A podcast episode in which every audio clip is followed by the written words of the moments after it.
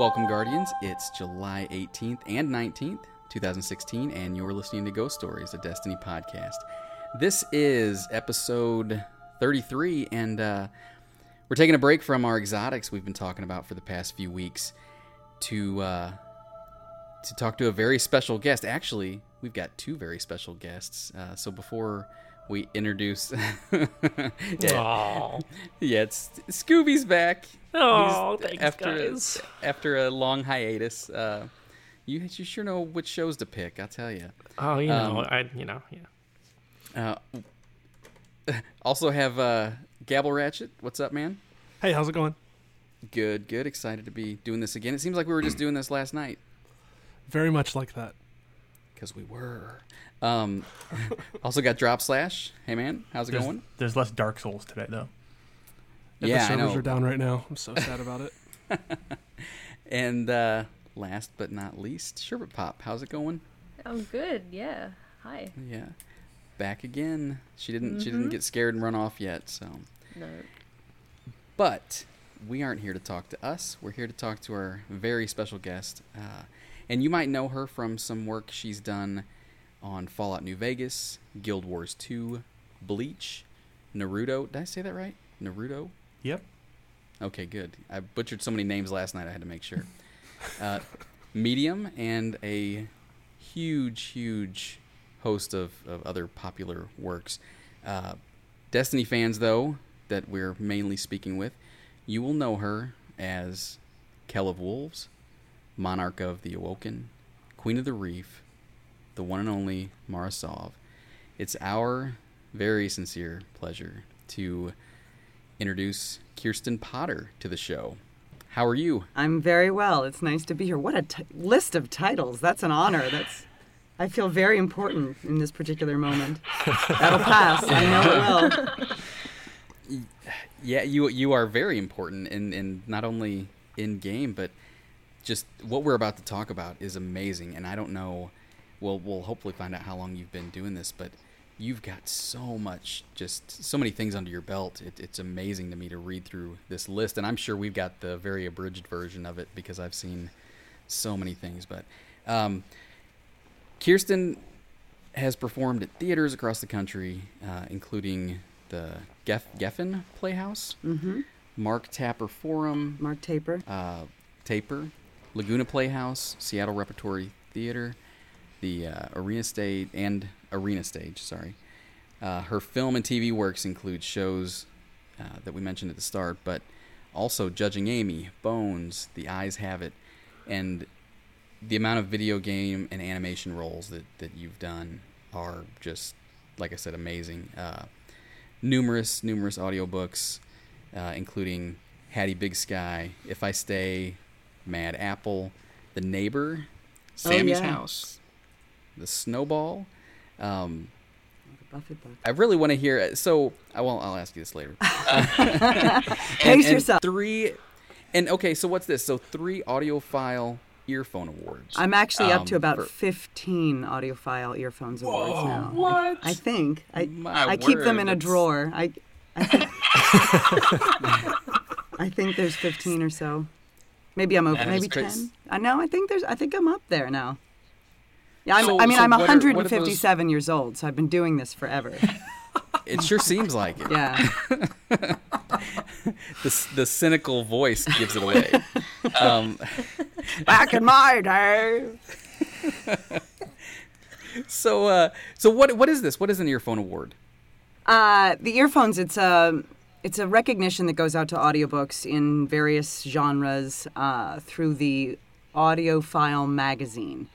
So they will honor the best in a particular genre for that. I think it. I think AudioFile comes out six times a year. Yeah, I don't think it's monthly. I think it's every other month, and uh, so it's great. And um, it's nice to be recognized. And then there's the big award at the end of the year that one person in each category wins. And I've been nominated for that one a few times, an Audie, that's called Audie, Audie. And uh, I lost to Tina Frickin' Fey a couple years ago, which it's just so unfair. That's just unfair to even be in competition. It's not a with- popularity contest, people. Come on. Kinda though. I mean, you know. Yeah. No, she life. deserved it. so yeah, it's nice to be it's nice to be recognized. It's because it is a little off-putting. I I usually self-direct and self-edit. So as I'm sitting now, it's me in a very small, dark room talking to myself, which is either the making of an audiobook or what a crazy person would do with their free time. and it's hard to, to gauge which it is at times because you have no sense of whether it's working or i mean sometimes you, you think it is and you hope it is but it's nice to get reassured once in a while that people actually are listening eventually Yeah, yeah, absolutely. I, it's definitely sounds like a recipe for insanity. It can uh, be, at, at yeah. point. I I know. Uh, just it's solitude can can drive you crazy, and I'd imagine that uh, that something like that, it's you got to get a little breath of fresh air occasionally. But man, I can't believe that you self edit all Yes. that stuff. That yeah i do is- have a quality control team that goes in afterwards just to catch the mistakes that i missed but yeah i do all the punch and editing do you do that Wow. real time, like as you're recording, or Oh, is yeah. it something you do after the fact? Oh yeah, in real time. I've gotten pretty good at it, you know, gauging the size of a breath and when I can get back in there and fix and yeah. It's Wow. Very cool. it's interesting, especially because I'm so untech savvy, as you can tell by how long it took us to hook up this frickin' Skype call that I just I'm so ignorant about all of this. And yet I know exactly which buttons to push to get into the waveform and make that happen. But if anything breaks, I have to be on the phone with somebody because I I can't I can't handle that. See, I like the fact that she took the blame for that Skype call, even though it was probably my fault. Well, there was something about Um. adding contacts and enabling something, and you asked me to do that, and I didn't know what the hell you were talking about. I, hey, it, we're here. We made it. We did so it. that's- That was awesome. Yeah, we did it. Woo. Okay, we'll see you next time. Um, well, I, I just kind of want to let's run down this list a little bit that we we have for uh, for the the film and, and gameography stuff, and just kind of mention some of these characters, and if you have any, I mean, any any stories or memories about about the performances or what you thought about the characters, or if it's something that you I can Didn't like remember or them. did Yeah, like. okay. I, I'm sure. Yeah, I know. It's it's it's maybe been a while, but um, let's just we'll, we'll just kind of go through and, and also just to give everyone an idea of, of what kind of characters you played. So obviously, the to start, you know, we have we're gonna go backwards here. Okay. Uh, we've got Destiny, so Right. Queen Marcel. Marisol. which oh my gosh, I'm, I'm sure that that was probably a pretty interesting character to play. Fascinating. Yeah. I, I'm and and her evolution because she started out very differently.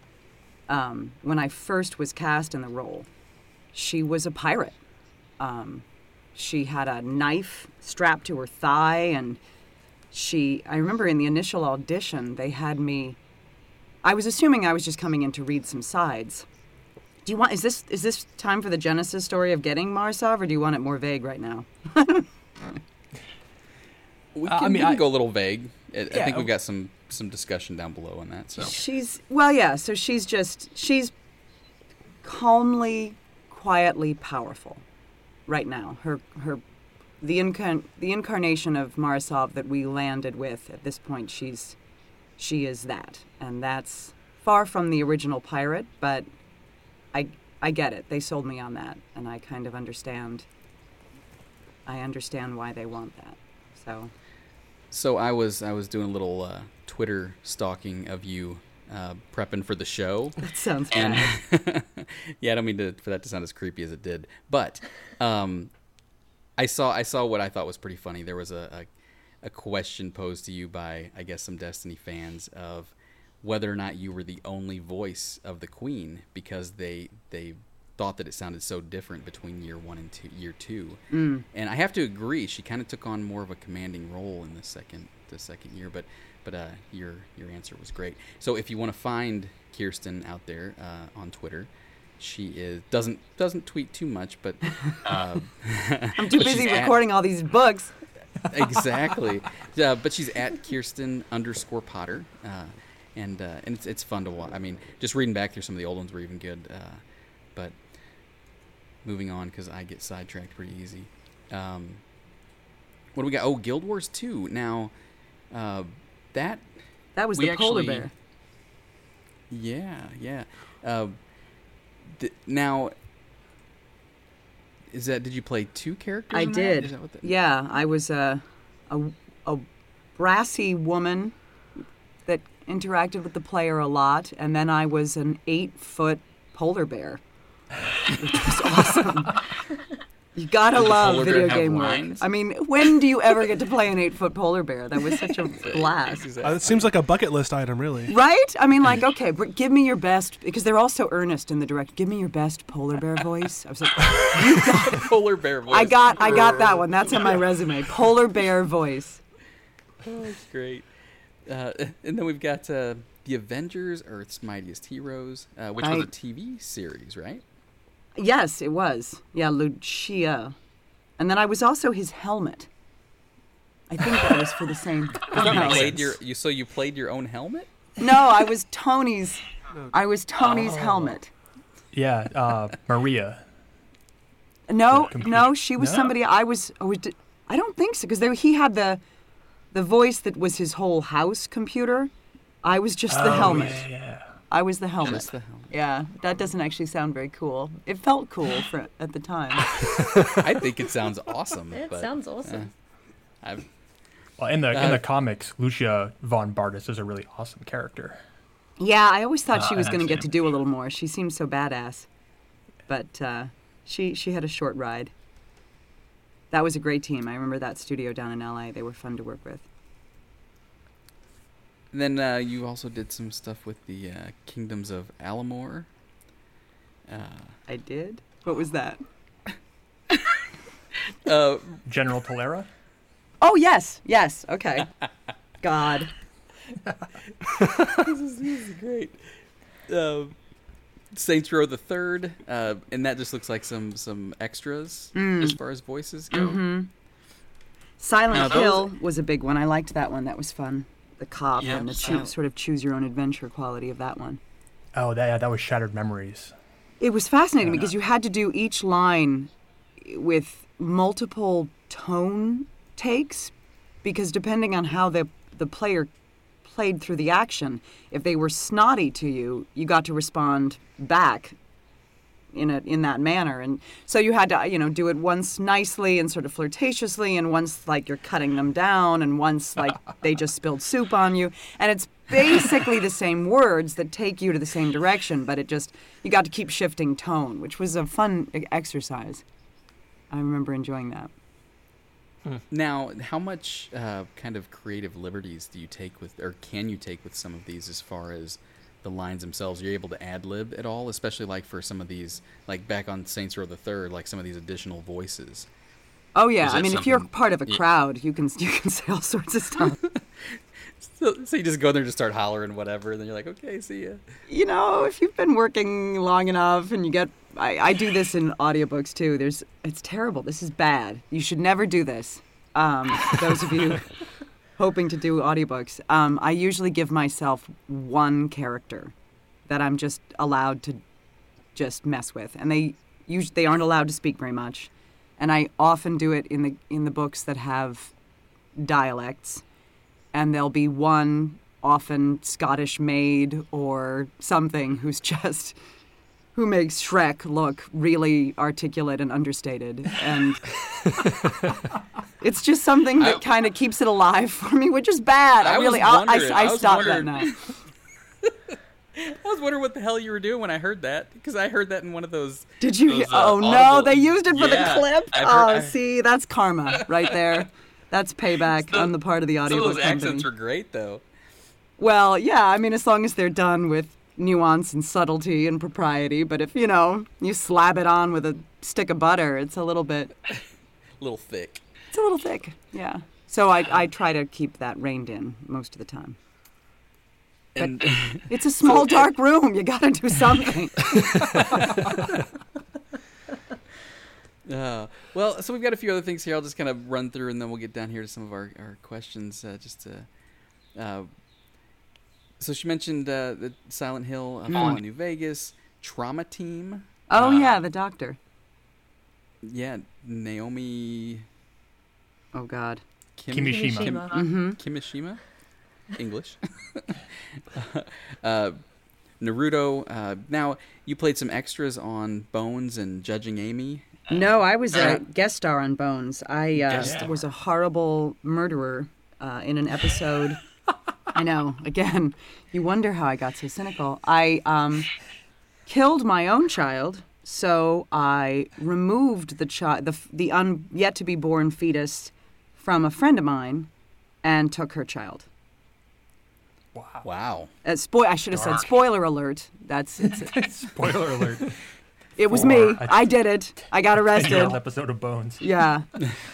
Yeah, no, Yeah, it was I- I horrible. they, mean- yeah, I'll never be brought back on that show. I mean, I killed all these people,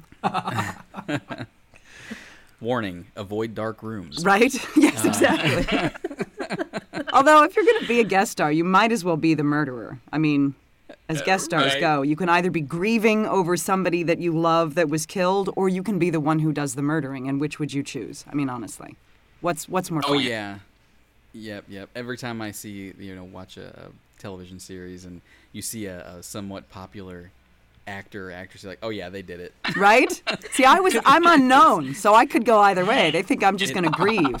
Ha ha! Oh, she's she's nobody. Oh my gosh i opened so, it. oh look at that. Hey, right? Miss Couldn't have been Potter, welcome to the. I opened a play last week up here in Seattle, and I had a good friend of mine come to the opening night. This is the third or fourth show he's seen of mine in the last year, and he said, We're there having a drink afterwards. He goes, "Y- You play the most horrid, despicable people I have ever had to witness. I was like, what? She's not that bad. And he's like, she's. T-. I said, she feels bad about what she did. He's like, what she did is wrong. He was mortified, and I kind of laughed because the next role I'm cast in is uh, Merteuil in Dangerous Liaisons, which is the role Glenn Close played in the film, who just Oh yeah. ruins people's lives as a hobby. I'm like, oh boy. I think. I think I. Yeah, I think I've gone too far with the dark side. So so the show you mentioned uh, that's Daisy, Mm. right? Yep. Who's got a dog? Oh, sorry. No, it's cute. It's an He woke Australian up. dog. He's supposed to be sleeping. No, Oh I have an goodness. Aust- I have an Australian dog. I do uh, too. Wait, who has a dingo? No, Oh, I have an Australian no. That's bad. That's He- He's like the opposite of a dingo. He's like half poodle. He's all curly and fluffy. I'll be back. I'll go get He doesn't eat babies, I presume. No, he doesn't. Oh, that's too far. Too I've far. got two 70 pound dogs. Big dogs. Wow. Yeah, they're Yeah. they're big dogs. So what's what is the? I gotta ask now because I'm interested. What's what's Daisy about? Oh, so um, it's it's actually I'm fascinated by this play. It was written by Sean Devine, who's a Canadian playwright, and it was developed by John Langs at Act Theatre. I've been involved with it on and off for the last two years.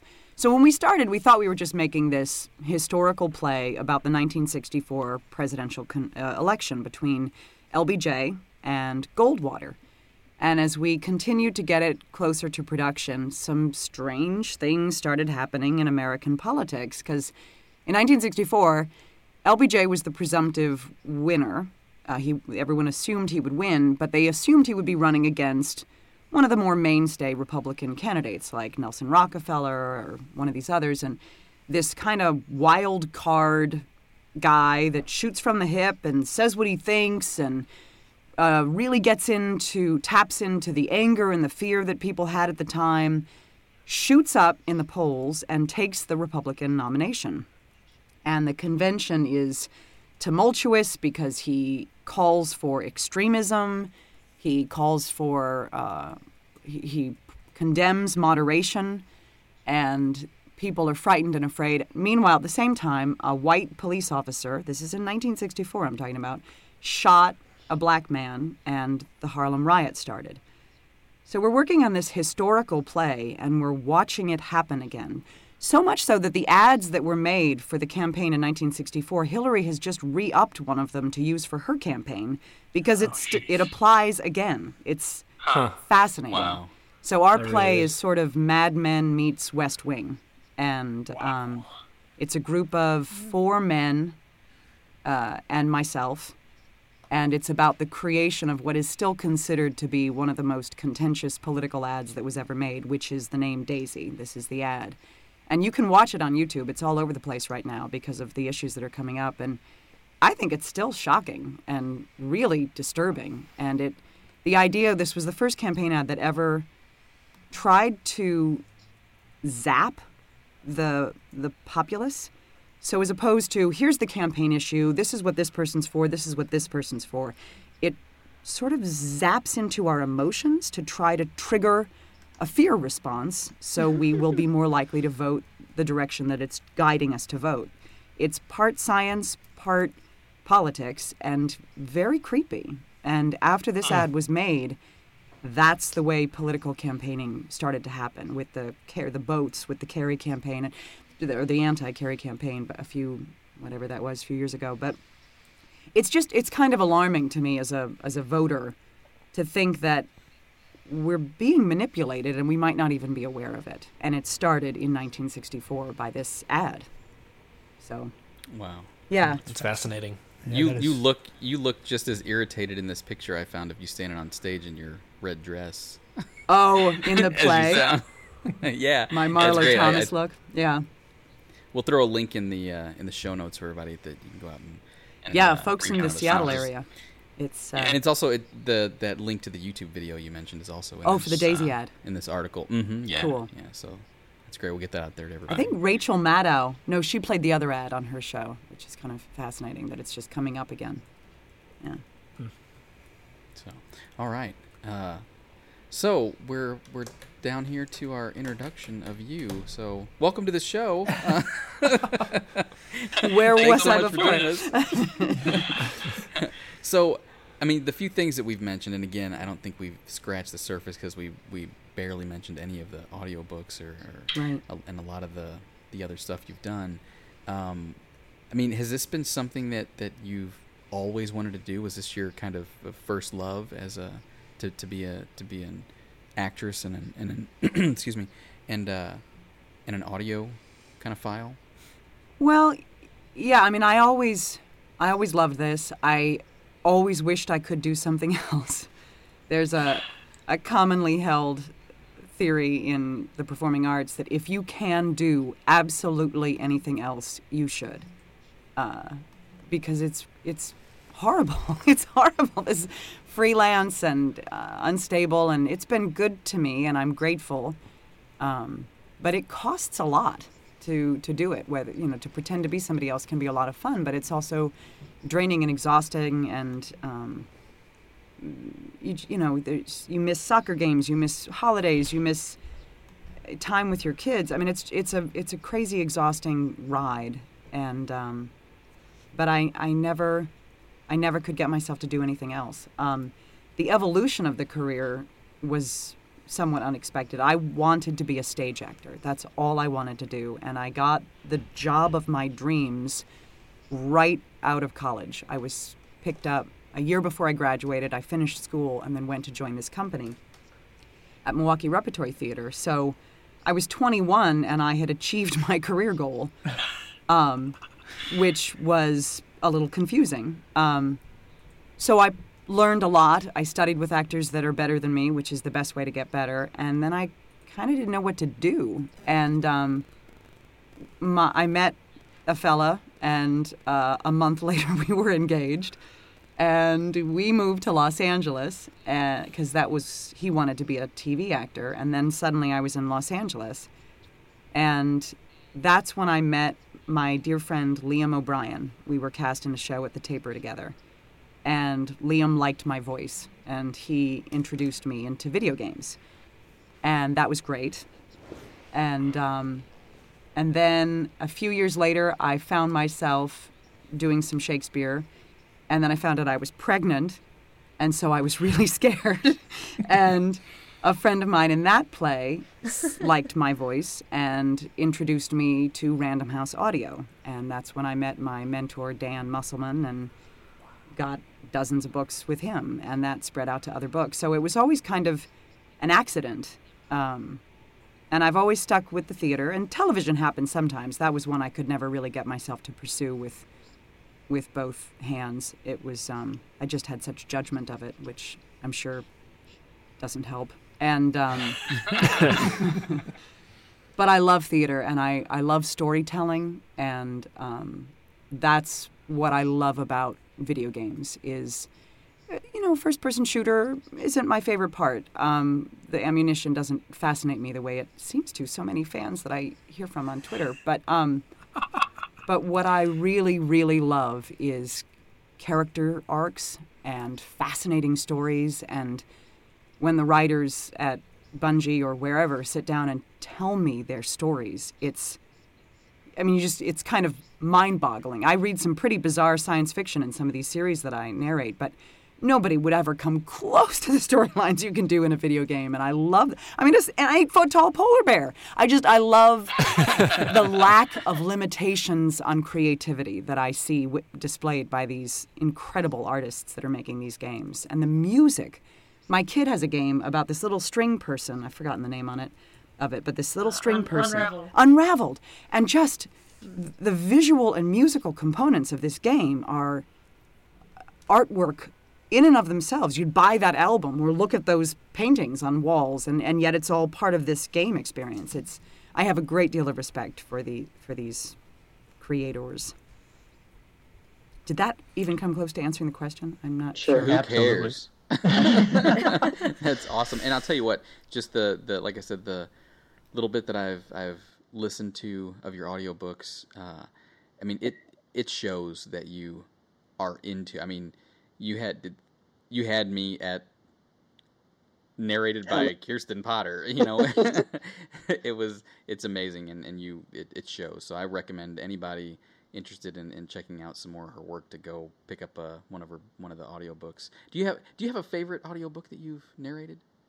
Oh, there's I, I get assigned such fascinatingly different genres, which I'm really grateful for. So it's hard to. It depends on my mood. Station Eleven, I loved. It's this horribly depressing, post-apocalyptic, fascinating look at what happens when the bird flu or whatever it is finally takes us out, and when we break down society, what are the elements that we fight to preserve, for good and for bad? And it's it's I, I found that book fascinating. I just narrated uh, the history of white trash in America, I which heard was- part of that. all- That was awesome. man, I had no. I mean, you know, we know a little of it, but some of it was. Oh, Dark Money by Jane. Ma- oh my God, who knew? Who knew what was going on with the Koch brothers? Oh my God, that one is great. Um, I know more about Warren Buffett because of the snowball than I ever thought I would know, and that's awesome. Um, if I Stay was beautiful. Um, there's so many. Mad Apple.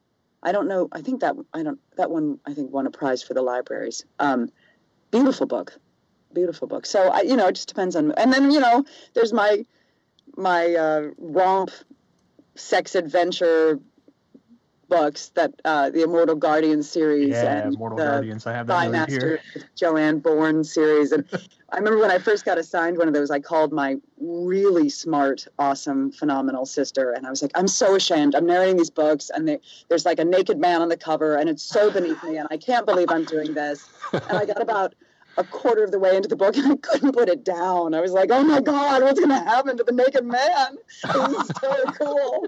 Am I really that old lady with the romance novels? I know. I know.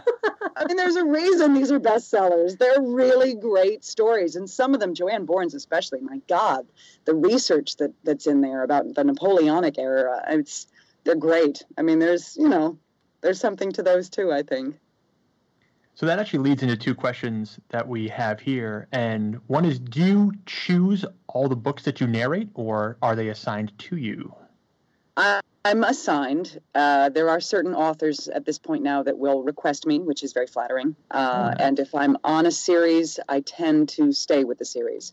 I do have veto power, and I have vetoed, I think, probably five books uh, since I've started doing this. And I, I guess I started about, well, how old's my son? I started 10 years ago with audiobooks because he's nine. So, um, so yeah, I think in in that in nine years I vetoed five. Because Do you read? Oh, sorry. Yeah. Do you no. read? Do you read them beforehand? Know if you're going to veto them? I do. I got burned once on page 360 odd when the author wrote, he said in his Russian accent.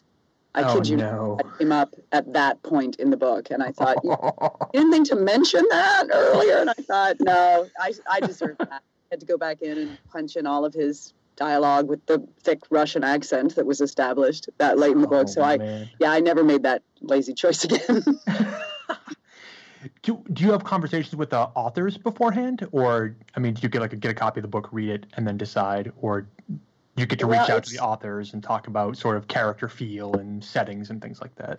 it's lovely. It's a lovely luxury to get to talk to the authors. At the very least, I get to submit a word list to um, to my editors um, and the, the producers, who then submit it to their people, and their people send it to them, and just to get names correct, to correctly pronounced, and that sort of thing. Um, Wow. the luxury of I rarely have the luxury of reading an entire book before accepting or denying the book because I get so backlogged. Mhm. So I will read a summary of the book, maybe read a few reviews if it's already come out. If it hasn't come out, I read a you know a couple of chapters to get a sense of tone and uh, style um, to see if it's something I would enjoy doing. But usually it's there's just there's so there's so many backed up that I don't get to uh, kick back and really go from cover to cover before starting. Excellent. Yeah, I was just wondering about. I mean, you mentioned this about accents because you can never sort of be sure when you're reading if it's not explicitly stated whether somebody has like an accent or a dialect or weird idiosyncrasies that get sort of incorporated into the the narration itself. Since you essentially have to play all the parts when you do that.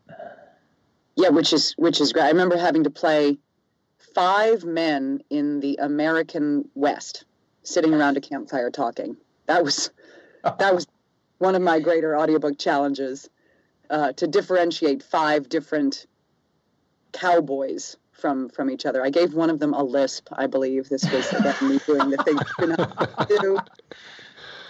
Yeah, that was probably a bad choice. Yeah, no, no offense, but you know, driving across the country with my dad for so many years and stopping and picking up Louis L'Amour audiobooks about Oh, the westerns. I don't think I could could hear your voice in one of those. I've done a few. They were they're you know obviously my the books that I'll be assigned are are usually a female protagonist. Um, God, I can't remember the name of the series. It's a good series. It's murders, and there's a woman barkeeper, and she's sassy and grizzled, and but of course young and incredibly sexy. You know, because you got to be that too. But um, it's they're a hoot. I enjoy. God, I wish I could remember the name of Now them. I got to go If you- find it because it'll. you got to find it. Yeah, I, I'd know it if I heard it. I've probably done four, four or five in this series. That was She hasn't ama- written one in a while. J- I gotta Hmm? say this just because it was amazing. So, um, what? Oh, uh, what's the what's the the country restaurant? The uh, oh The man, I Golden Skillet. no, Cracker Barrel.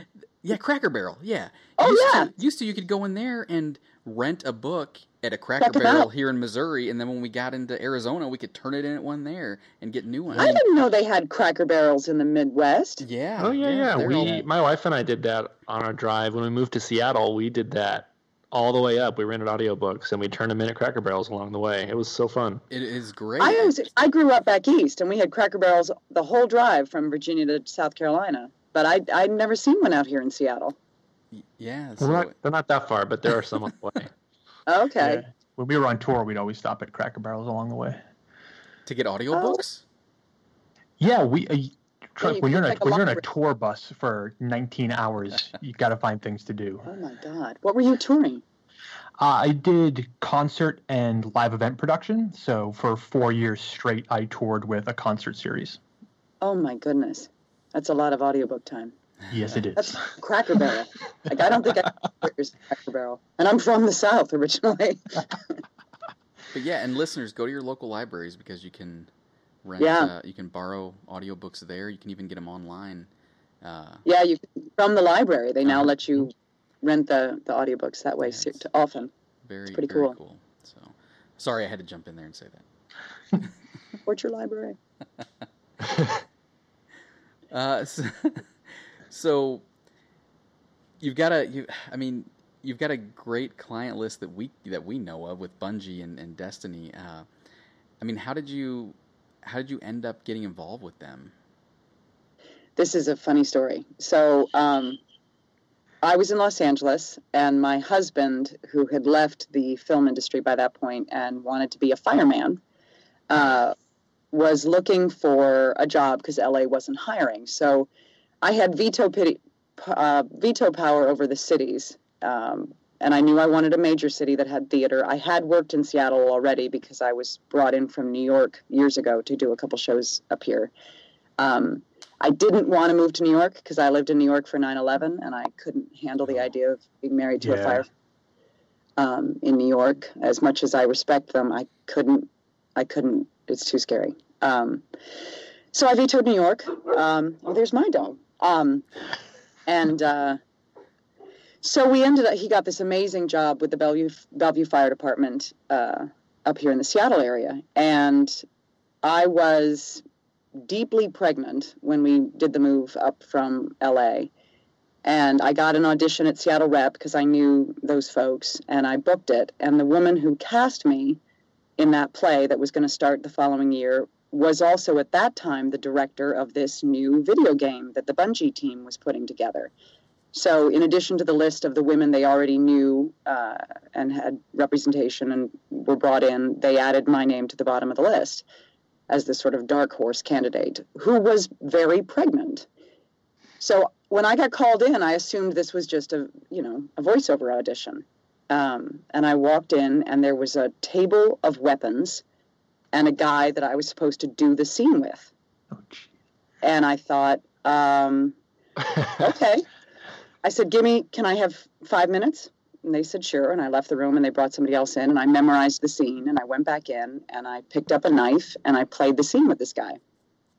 And at one point, it was this was the pirate version of Mara Sov, so I got into it, and I grabbed the guy. I can't remember who this poor guy, some sweet Bungie fella, I'm sure. I grabbed him by the back of the head, his hair, and pulled him into me, and took the knife to threaten his throat forgetting that my belly was so distended I knew it was coming. popcorn that I knocked the man to the ground with my pregnant stomach before I could even fully threaten him with the knife, and he was flat out on the ground. I didn't know what else to do, so I just kept playing the scene as if I fully intended to take him out fetus. And got to the end of the scene and um, thanked everybody very much and called my sister on the drive home. I was like, that is the most fun I have ever had pregnant. That was so cool. and uh, shockingly, I was brought back in for the next round. They did opt to put one of the other ladies in the mocap suit. Shockingly, um, I don't think it could have stretched around me. And uh, and I did end up booking the job. We were supposed to shoot the week I was due, and uh, I asked if we could kind of put it off a little, and they were really, you know, needed to get this done, and they could CGI the belly out later, and well, this will be fine. And I thought, well, if I go into labor while we're shooting, my husband had been assigned the downtown Bellevue district, so if they had to call 911, at least he would be the one sent over to catch the baby. So that seemed like that would work out fine, and uh, they did postpone the shooting, so I was able to not do it totally pregnant, which was great. They were So did prob- you also do mocap for Mara? Yes, Oh, that is awesome. my facial structure and my body movements and my voice. And it's funny, I remember the first time they showed us a clip, um, one of those early segments. It's Mara Sov, and she's in her throne, sitting in that askew angle, Mhm. draped over the side, and she comes down the steps. And it's, it's this kind of like little slinky back and forth swagger sex walk. And I started laughing when I saw it. I was like, "Oh man, you guys CGI'd the hell out of my walk," and they all started laughing. They were like, mm, "No, that's just your walk. That's just Ba-boom, ba-boom. Right? hear that that music in the background." right. That's great. Uh, Yeah. So it was all done with with all three components. There was a lot of ADR afterwards. That's really cool. So Alright. that was how it started, and that was four, almost five years ago. Wow, man. Yeah, Wow. I know it's been a long time, and it has changed a lot. Uh, yeah, yeah, I- absolutely. Her her story has changed and, and completely. Yeah. everything. Yeah. Well, that sort of Well- takes us into the next question here, Mm. Which is that Queen Mara was part of the original Destiny experience, but she didn't become a really central figure until House of Wolves, and then especially uh, at the opening of The Taken King. So the Mhm. question is, did you know you'd be taking on the role of such an important character when you first started?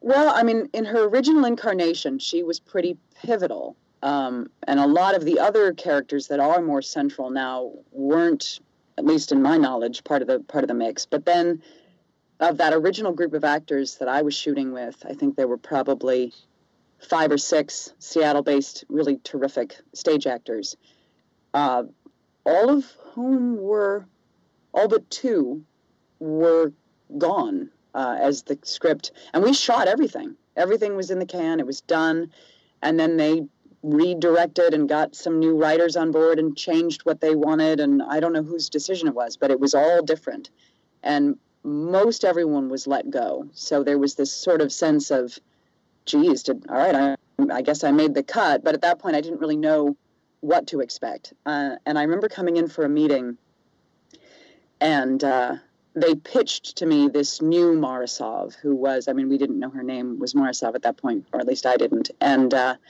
she was, I kept getting notes about her voice is very, it's ethereal and she's mystical and she's dreamy and she's this and and she's elegant and girlish and, and youthful and naive and and by the time they were done with all this list of adjectives that described a very different woman than I, um, I said, well, I hear you.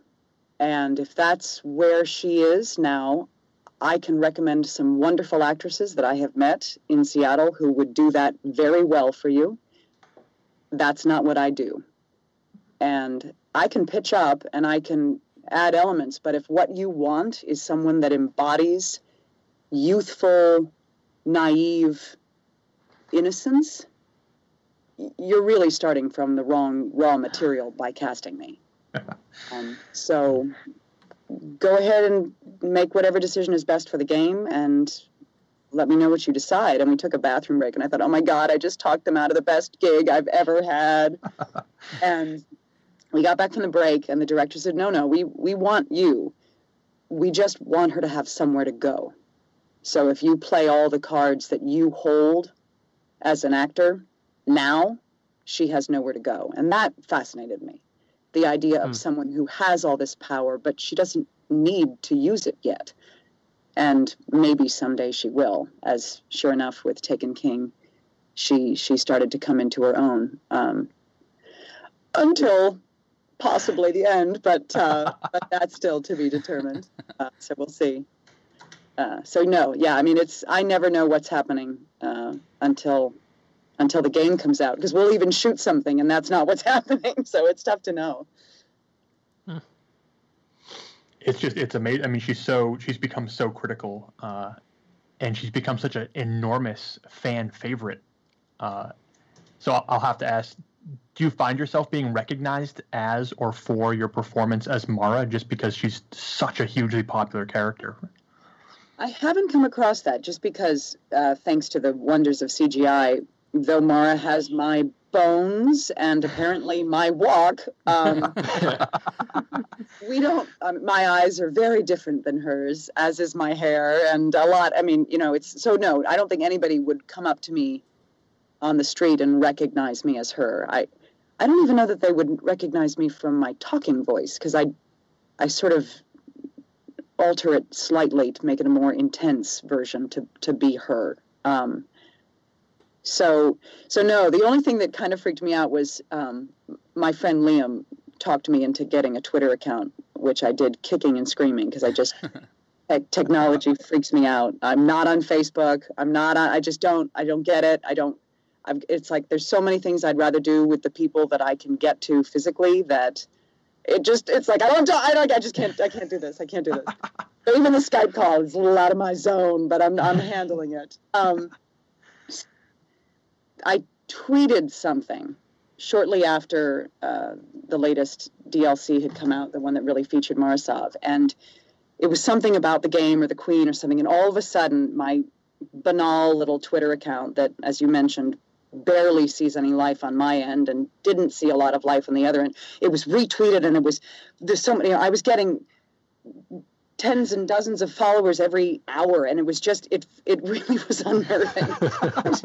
I, was, like, why does anybody care? Why does anybody care what I just said? It was, you know, something I was something about a martini I was drinking at the time and it was like, oh my God, why do you care? Go have your own martini. I don't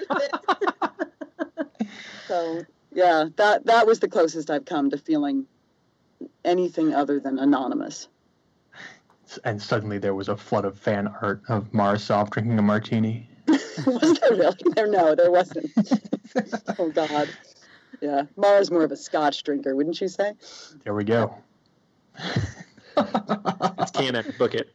I So- don't know. So, with a lot of, I mean, you mentioned earlier that during your interview, um, you know, you interacted with someone else when, when kind of, of performing the lines and, and performing for that character. Is Mm. that something you did during the, the normal recording for the game? Did you get to work with the other voice actors or work with anyone in particular to bounce lines off of, or was it just here are your lines and you read them in a in a few different ways and they picked what they liked? Uh, it was a combination of both. Um, w- with the multi-character scenes, I often got to work like with Brandon O'Neill, who plays uh, my brother. He and I got to do a lot of our scenes together, which is definitely my preference as an actor. Um, the less, as I say to my directors a lot, the less acting I have to do, the better. Um, if I can actually just live it uh, and react to actual circumstances, it just takes away the element of non-reality, which I think can make things land in a much deeper, more affecting way. So whenever you can have another, especially really good actor to play with, it just makes it so easy and fun and exciting and dangerous and all that great stuff that actors just love. Um, actually, I was talking to a bunch of guys recently, and I was asking about that, and, and they said that's definitely their intention for the next the next big game. Um, the next Destiny game that I think is due in 2017 um, is to have more characters in a room, actors in a room talking to each other. And I requested Nathan Fillion. I just I was like, Ed, I'd love to just bounce some lines back and forth. 'cause That seems like it would be a lot of fun. Well, it seems But- like you'd get a more genuine feel for the lines that are delivered uh, if you're working with someone, as opposed to, to well, let's just imagine people are there. Well, and imagine tone, imagine Right. attitude. I mean, you can you can deliver hello a lot of different ways. You know, hello and hello. I mean, it's just and you're only responding to the word on a page unless you have someone's performance to zing with, and it it can just take you to much more interesting places. Yeah. Also, something We on. got- oh, go ahead. And we got to see some of that in Taken King, I think more so than we did in previous uh, incarnations of the game. Especially there's that scene when all the Vanguard and Eris and they're having this conversation back and forth. And we didn't get to see a lot of ensemble work in the original game, but as as Destiny has developed, it seems to be becoming more of a thing. So it's kind of awesome. I hope they keep going in that direction. I'm, I, I know they definitely take fan the fans into account. Um, what people like, what people respond to, they listen. Those guys have their ears out, which is, I think, great um, and smart. I mean, they are the creators and they have a vision, and I respect that. But you know, they're they're making it for their audience to enjoy, so they they want to take that into mind, which I think is good. But um, yeah, I mean, it's you know, there's definitely the element that you do. Like there was, a, I think Mara Sov had this voiceover that started the Taken King, as I recall, Yep. and uh, that was just me in a room um, with a lot of imagining going on, as they would describe to me. There wasn't somebody in an Oryx costume dancing outside the window.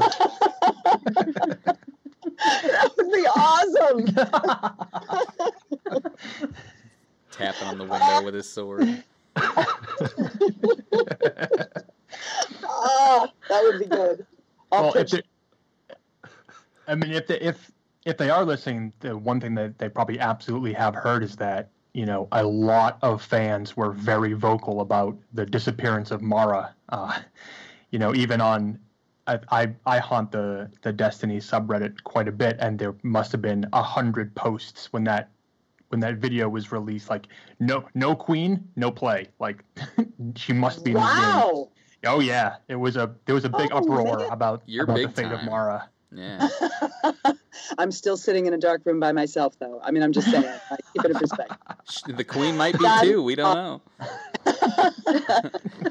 that is very. I remember going in for the first read through of that scene, um, and I, you know, we don't get the scripts until we walk in for confidentiality purposes. And I, I read it and I finished reading and I looked up, or I guess we read it aloud, and I, f- we finished and I looked it up and I looked at these guys that I'd now known by that point for four years. They got my baby a onesie when she was finally born with a little Bungie on its butt. I mean, I was like, this is family, and I looked at them all. I said, seriously.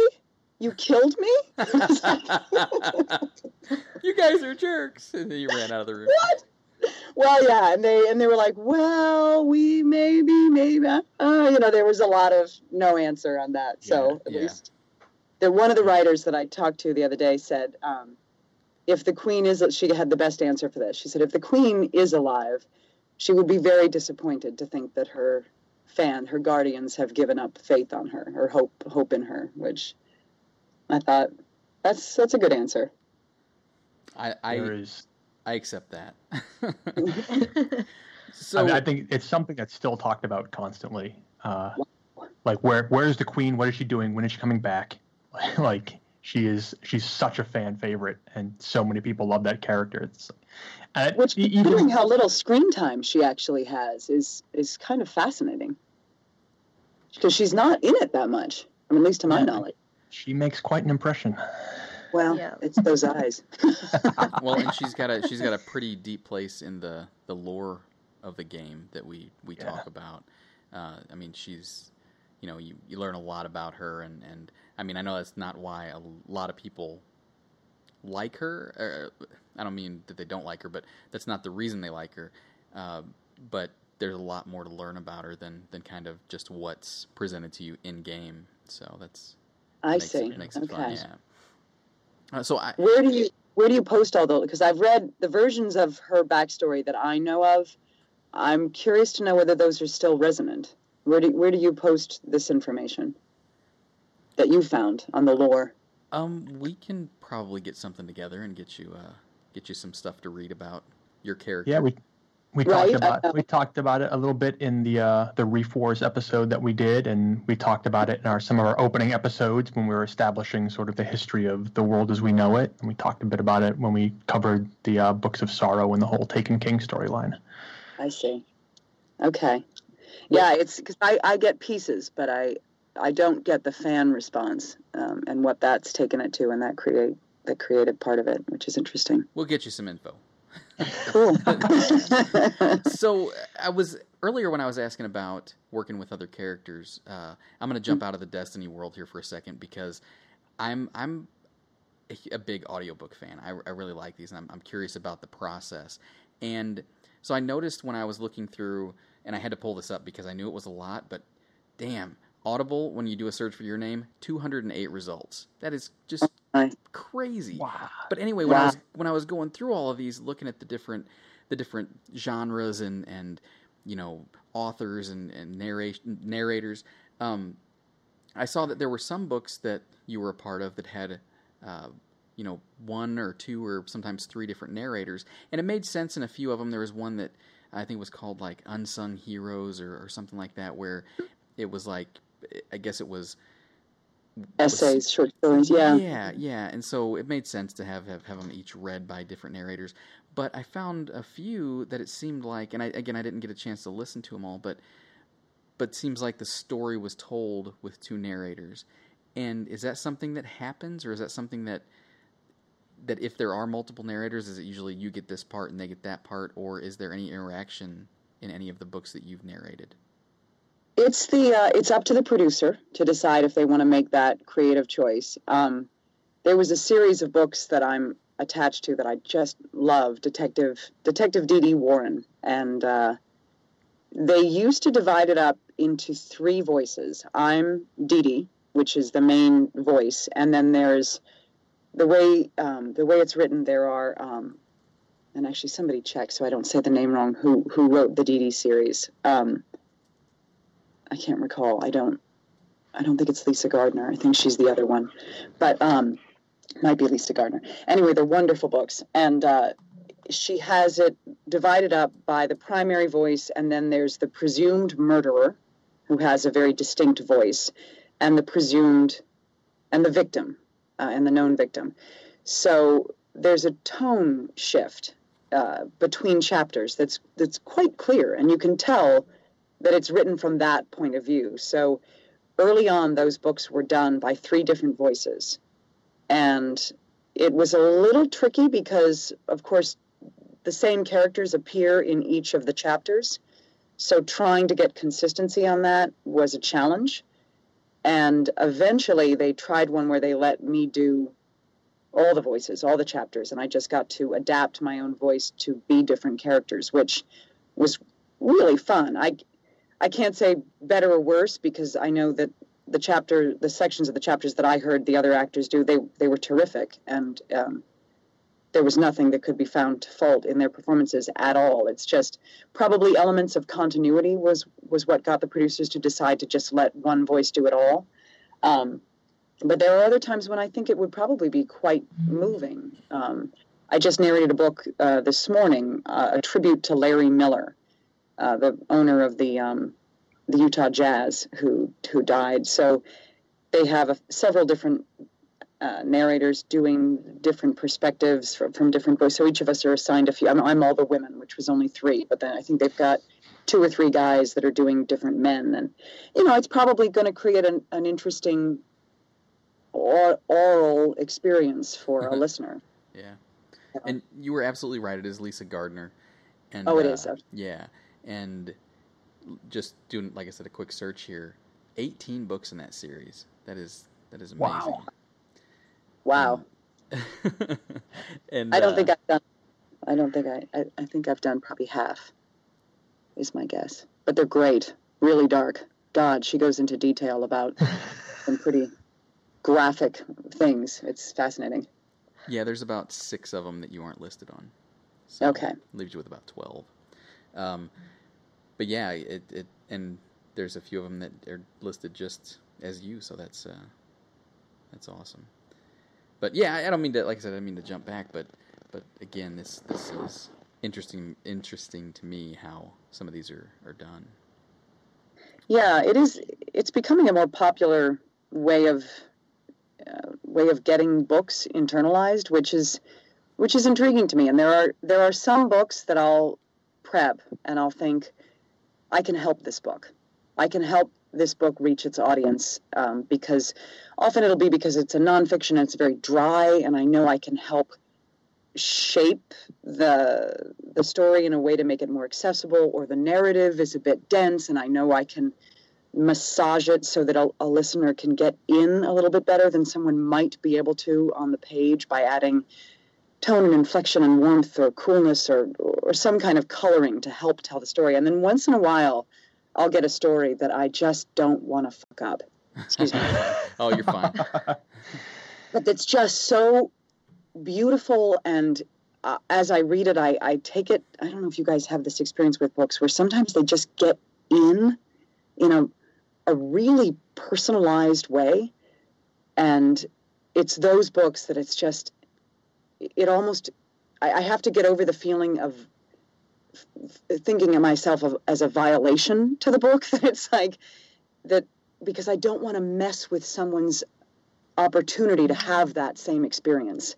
So those are the books that I have to be extra gentle with to allow I mean you're always your first responsibility is always to the author and his or her story. But but with those ones especially it's it's just trying to get out of the way so that the person enjoying the book can enjoy it in, in their very unique way.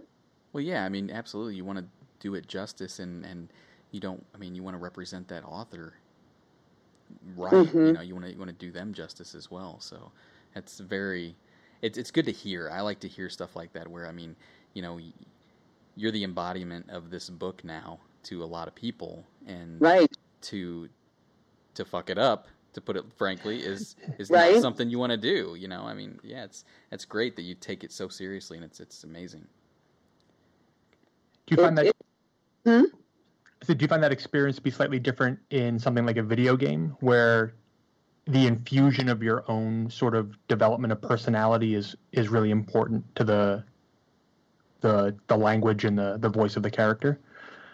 I do. I think video games, obviously pending the tone and style of the particular video game, I think sort of bridges the gap for me between audiobooks and live theater because it's not quite as presentational uh, to not to disparage live theater because if it's done well it should just feel like people talking but um, it's not quite as as put on put up as that is but it's not as intimate either as, as an audiobook that is a single voice in a person's head. So it's it's sort of somewhere in between the two, especially if there's mocap involved. That that ekes it closer to theater again. And I I do find what I lack in um, excellence for my inability to focus on a single aspect of my fucking career. Uh, I, I do feel the benefit just artistically. Um, because I do think there is a sacrifice to, to doing so many different kinds of work, is that um, it's like a CrossFit workout. It's the books keep me honest. Because if you overact with yourself in a dark room with a microphone, you're going to feel really stupid. It's just feeling, it just feels really stupid, you know. And and that's a good reminder because then I go on stage and I'm not as likely, I hope, I think, to overact because I've just been talking intimately to a microphone six inches from my face all day. And I know what storytelling is, and I know that you don't need to do as much as you might think. Um, but then getting to be on stage, I'm not, you know, a hermit alone with myself, and I get to actually interact with other people and feel that experience. And oh, this is what dialogue feels like with another human. Isn't this exciting? And then with video games, it's like, well, let's just see how far we can blast off the roof and and remove any limitations because there's so many limits to theater and there's so many limits to a single voice narration. Well, and that you know, I, I really love that actually because yeah, to your point, it you know, it, there's the you know, you said there's the ability to, to focus on one aspect, but at the same time, having that spread, having the ability to to like shift gears in all these different areas, you know, in my own career, uh, totally different, but I, I love the ability to do that because it keeps me moderated. It keeps me from going Right. too far one direction, right? So. Uh, Yeah. I, I love that. I think it's awesome. It, it can be effective as far as just kind of keeping your own dials set in a way that feels right for you, um, which is good. I, and I do envy the people who can focus on something and just achieve and achieve and achieve in that direction because that's that's awesome, you know. And I thought I was going to be that sort of person. I thought I was monomaniacal enough to just gnaw on a single bone until it was just gone. but um, but it it just didn't. My path just didn't take me that way, and I I'm grateful because I think I'm obsessive enough naturally. I don't need to encourage personality. So there's so there's a few of the books that I found uh, searching for you that are under what's called a performance category, where it Mm. looks it looks like they are like live recordings of some of your acting that they put out there in, a, That- in just audio yeah. format. No, it's uh, it was probably through the group LA Theater Works, which is this remarkable organization in Los Angeles where they will cast a play, usually one of the great American plays, although there's some Brits thrown in there, and um, you rehearse it for three days. You put it up in front of a live audience for three or four performances. I can't recall; it's been a while since I've done one, and uh, and they record it and edit it and then make a CD and you can buy it and it's it's really fun because it's done for the radio. We're speaking into mics. There's a, a Foley guy that does the footsteps and all that stuff. But there's some dynamic to it because you're actually there in a room with an audience, and uh, it's it's great. It's like the old radio dramas. It's Yeah, the- really fun. that's what threw me because it was uh, you could definitely hear the audience and, and everything sounded so good. Uh, the the couple that I, I listened to were the, the living room and uh, the Lost World dramatization. God. Okay.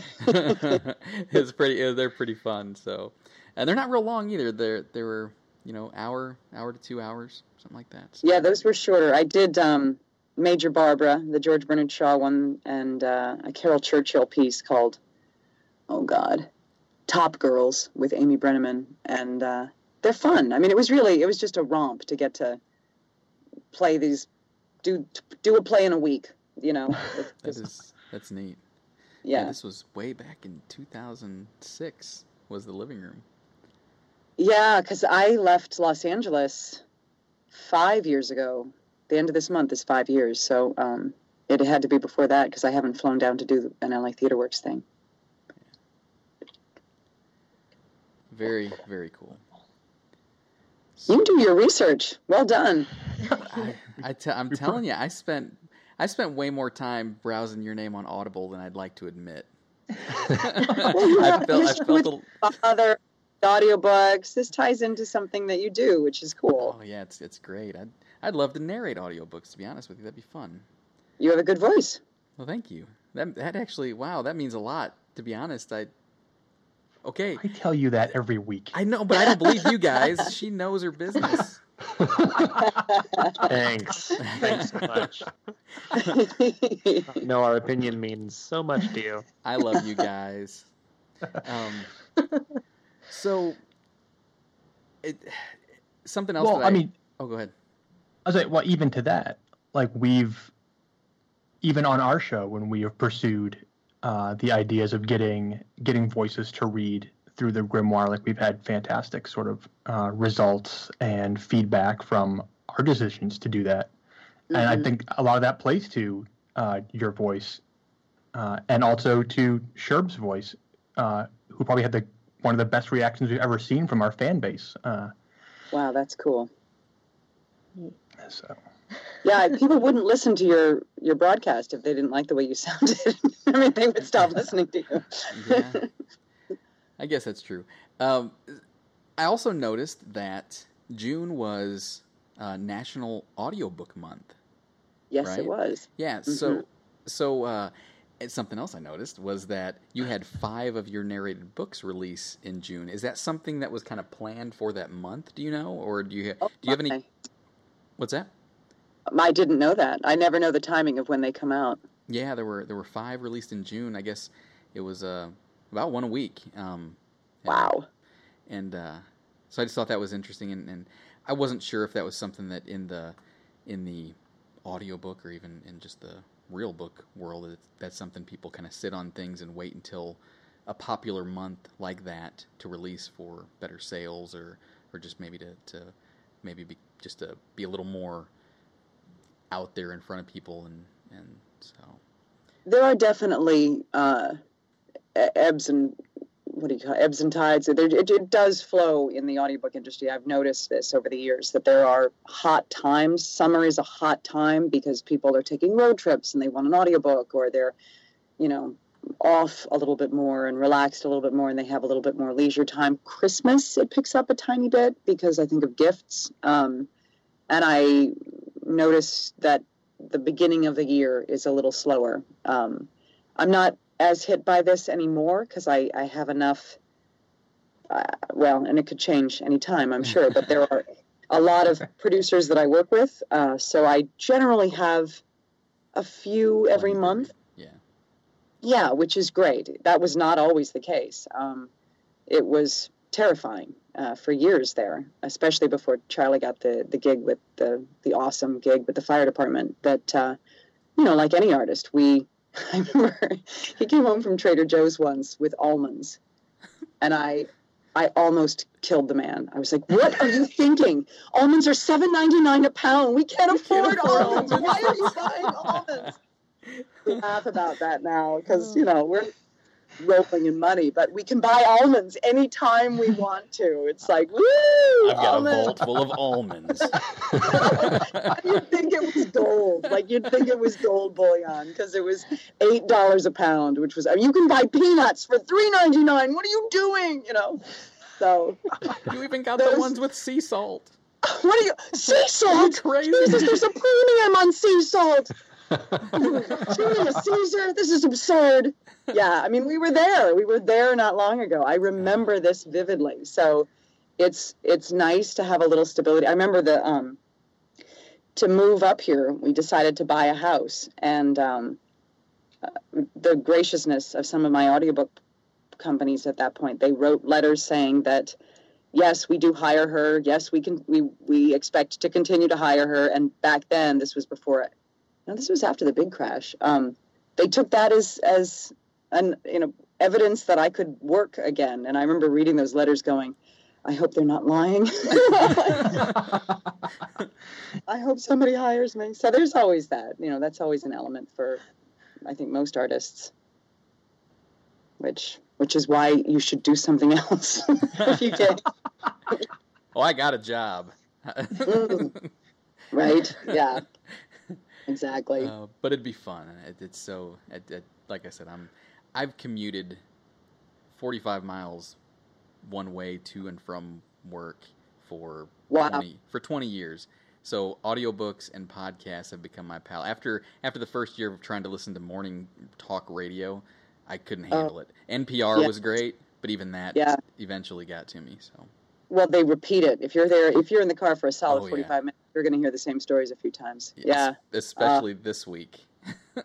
this Oh, I past these bet. past couple weeks have been brutal with repeat Uh. stories. So Yeah, I grew up with audiobooks too. Whenever we take a car trip, my dad would get uh, Star Trek episodes on audiobook. Whoa! So we would just Who, listen. do you know who did them? What what voice did it? Oh, I, I mean, this was the the early to mid '80s. I'm sure I could find out. I'm sure he still has a whole bunch of them. Oh, Uh, I yeah, they were, they were on cassette. so Right? Of course they were. oh, yeah. It was. Wow. That's, I that- mean, that was sort of big introduction for me for Mhm. like to a lot of science fiction and a lot of like the Star Trek sort of universe. Was my dad just okay? We're gonna we're driving somewhere and it's gonna we're driving like the Baseball Hall of Fame from Right. Massachusetts. So you know, Oh pick up a whole bunch of Star Trek audiobooks and listen to them on the way. wow. That's cool. Oh, here we go. So, audiobook audiobook by A.C. Crispin was the author, and the reader was Mark Lenard Okay. Huh. or Leonard. Mark, Mark Lenard. Leonard. That- Leonard. Be a pretty good gig. Narrate the Star Trek books. That would I be fun. know. Yeah. Crazy. That's well, and I just like that idea too. Is you know nowadays we're all we got our earbuds in and we're on our respective devices, but to have something that everybody's a part of, that that intrigues me. right. You know that you got to share that with your dad as he was driving and whoever else was in the car. That's I like that. That's cool. Yeah, we did that a lot as a kid growing up too. We never did. My parents suck. We never did the car. We just had to look out the window at license plates and see what states we could find. That ran. That got cold fast. right. Yeah, it's That's pretty cool. I think we had like one when we went on long car trips. We didn't have audiobooks or anything. We had like the musical version of War of the Worlds, the old story, and Ooh. we just put that on. It went for hours. We just like have that on the car awesome, trip. though. The musical? So that has uh yeah music. It's not not like it's a musical, but there's songs in it. Like Now I really wanna playing see in the War of the background of what they're the saying, and. Wow. Somebody and then like there's a told us the song that plays when he doesn't meet his girlfriend and everything. Yeah. Wow. That's pretty think cool. they, ma- they made the musical version because people thought the original was real. Yes. so they made Well, it when I was in not freak people out. when I was in Oh, sixth yeah. grade, uh, I had a teacher who had an original vinyl pressing of War of the Worlds, and he would play it whenever we were taking a test. That's a little distracting. I yeah, well, I would just sit in in my chair just listen to the War of the Worlds. I never got any tests done. I know. I just I just hear that first sentence and it like sets off all my memories of car trips. Like nobody would have believed in the last few years of the 19th century, and I'm like, oh, set off on the whole. Oh. And the same, and you play the same thing for every road trip. oh, wasn't every? We didn't do it very often. but- Okay. I say that But get that was old. like the go-to again with the freaking World of War. Yeah. we were like really young, so we didn't care. We're just like, oh, cool, I love this. Australia. That, didn't it was have either that Cracker or the, Barrel. or the no, we didn't. No. Um, it was either that or the Goon Show. So the what? yeah, the Goon Show. Have you ever heard of that? What the hell it's is a British.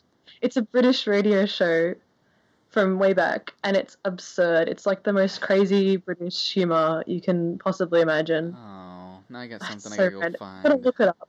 Yeah. it's ridiculous.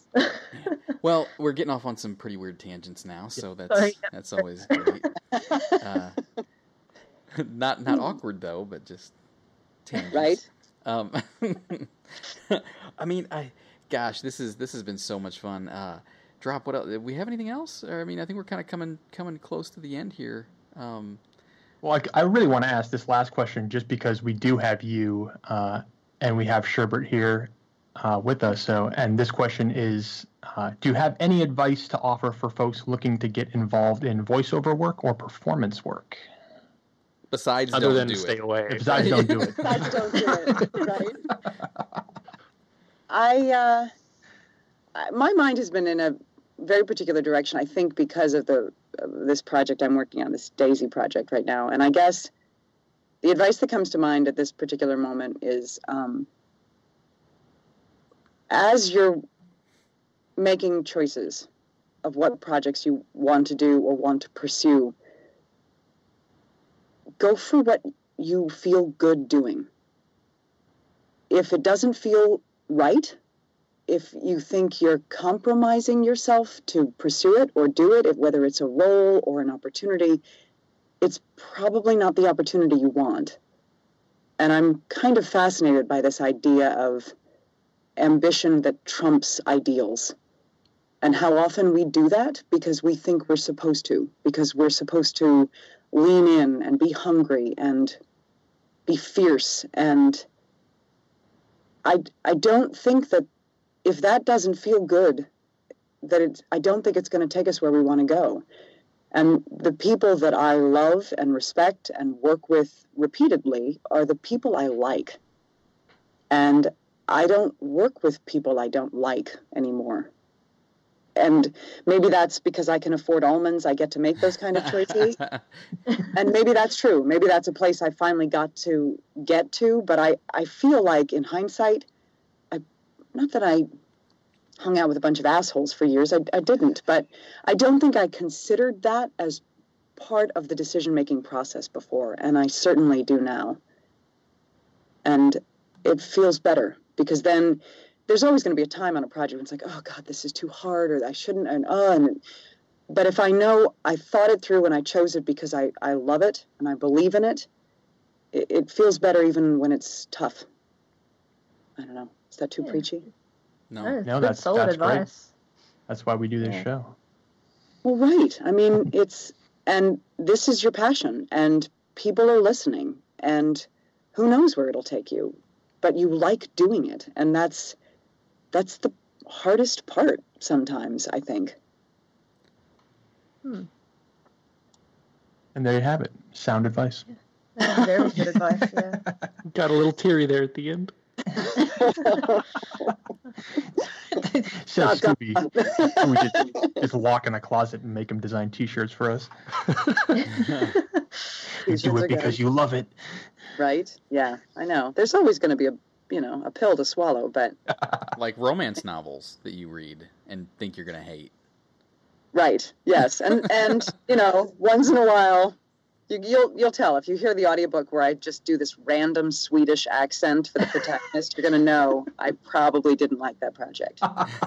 You're just trying to make it fun for yourself. Yeah. Speaking of that, I think uh, is it too much to request that that Scottish accent? I might have to hear that.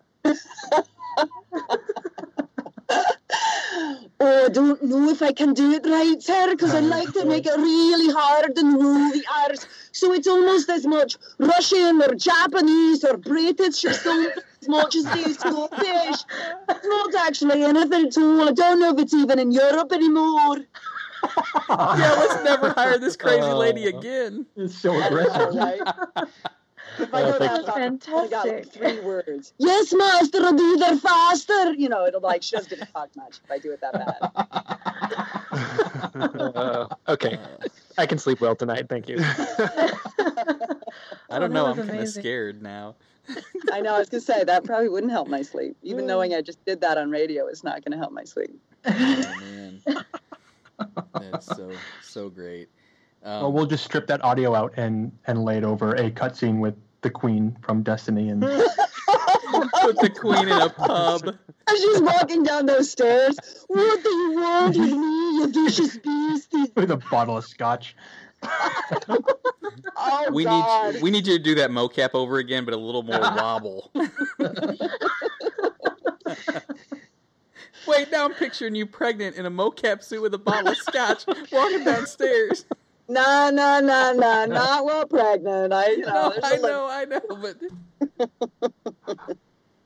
oh, so good, Oh boy! man. All All right, right, we fully evolved. Okay. yes, we have we have done it. We uh, man, gosh, thank you so much. This has been been amazing. I, I mean, we've talked to other people, and every time it's such a different, just it, it- entirely different show. I mean, I know they're different people, but it's like we'd never know where it's going to go, and this has had some great ups and downs, and and I mean, thank you for for being a guest, and thank you for all the hard mm. work you put into Bungie and Destiny and the Queen, and all of the hundreds of audiobooks that you read. I mean, that is amazing to me still. I mean, that I'm I'm more impressed by that than I am the Queen, to be honest. Wow. I'm serious. I, I, I mean, I get it. I, that's a, I, some of those books are really long, and I mean, it. I know it. If and especially if you're self-editing, that is that, that's a hard. well, not all. The LA ones were usually with a director or an editor, but that's since the Seattle move. It's been self-direct, self-edit, self-edit. regardless, self-editing something like that is, you know, increases the time and the and Yeah. you got to be you're you're probably more critical of yourself than someone else doing the editing after the fact. It is. It's a relief to have a director sometimes because it's just they do tend to be less relentless on on me than I am, which is exhausting. So it's nice to have somebody in there going, "No, no, that was good. You're fine." Like, okay, yeah. but Hmm. Yeah, hyper being hypercritical of yourself can can come very easily and quickly, especially when you. I mean, does that ever? Okay, sorry, we're not done because I got another question now. Does that ever come into play whenever you're reading an audiobook or, or performing your VO that you know you're thinking about how many people are going to be hearing your voice and and just does that ever get to you or is it just you're you're so used to it now that, that it's pretty much just a brush off? I guess I'm not worried about the people as much as I, I worry about authors. Um, I and I, I, I worry about the characters. I, I worry that the character isn't coming across as well as she could, or as well as she needs to, or a a, a nuance to a moment. It's like, oh no, I that, that I made that too too fearful. She should be more brave. You know, it's it's more about that that I feel like I'm doing a disservice to the story. How it gets received,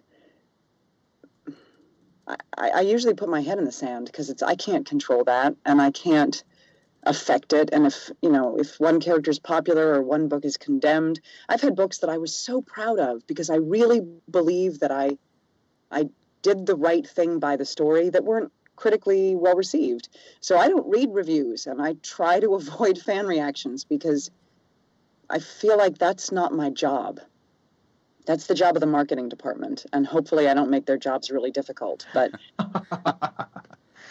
but m- my job is to the story and to the character, um, and and I think the rest of it is just kind of static. That's going to cause my ear to make like a critic even if they pay you a compliment then all you can think about is that oh well the critic liked the way i flipped my hair on that line it's like you're never going to flip your hair right again because you're going to be thinking about flipping your hair and not about what you're actually trying to do with that line so Right. It's not helpful to think about the audience as uh, yeah Good. No, great. That's a. I love that answer. That's that's great, and that I hope that anyone listening that that is that is a performer or is overly critical of of themselves or worried about what other people think, don't worry about it because it doesn't help. So well yeah and we're gonna yeah. we're gonna beat ourselves up internally enough just with our own voice we don't need to worry about other people's voices right, right. And that's something big I see a lot now is everyone is, is very worried about how they're perceived by other people when they're doing something that they love and, and so to to kind of break away from those things is, is huge in helping to build self esteem and and being yourself. So I, I love that. So well, that's all I got. I'll stop now. all right thank you guys for your uh, for doing this this was fun to be a part of thanks for having me Oh gosh, Thank, you, so much. Yeah, thank you. yeah, really. All hail the queen. Yeah. That's right. in her little black room It is, yeah, it is. It is one of the best mysteries in Destiny right now, and everybody's looking Yeah. forward to seeing what happens. So, myself forward. included Def- definitely one of the characters I've seen most people have as their favorite. Like wow just by person by person, who who their favorite character is, I'd say the Queen wins with a lot Yeah. of it. Yeah. wow Or Cayde. I don't know. yeah, the Queen and Cayde. So, huh. Well, That's if cool. if uh, if you want to visit Kirsten on her Twitter site, again, it is Kirsten underscore Potter, and uh, she's also got a website, which is uh, KirstenPotter.com. And even though we're saying Kirsten, it's spelled K I R S T E N. It'll be in the show notes. We'll have links to everything. Um, also, go check out if you're interested at all, go to Audible, do a search for her name, and just start looking through all of her works. Uh, it's it's such a I just reading through the names is great, and it was a it was a fun two hours that I spent last week doing that. Um, but uh, Wow. yeah, check it out. Pick up an audiobook. Do something different if you've never if you've never had used an audiobook, get one and check it out. They're they're great. Uh, we are be a play learn something about politics We're yeah there, there's some very very interesting ones that you've done and i just love how your voice evolves from older stuff to newer and it's you've got you've got a commanding voice but also a soft side whenever you, you hear you whenever you're reading different things. It's so so great. I'm a fan by far. So. Thank you very much. Cool. Uh, yeah, and if you want to check us out, we are at D Ghost Stories on Twitter, uh, Destiny Ghost Stories at gmail.com. If you want to send us some feedback on this episode or uh, ask us any questions, comments, whatever. That's it. That's all we got. Thanks for tuning in, and we will see you all next time. thanks everyone. Bye. Thank you guys.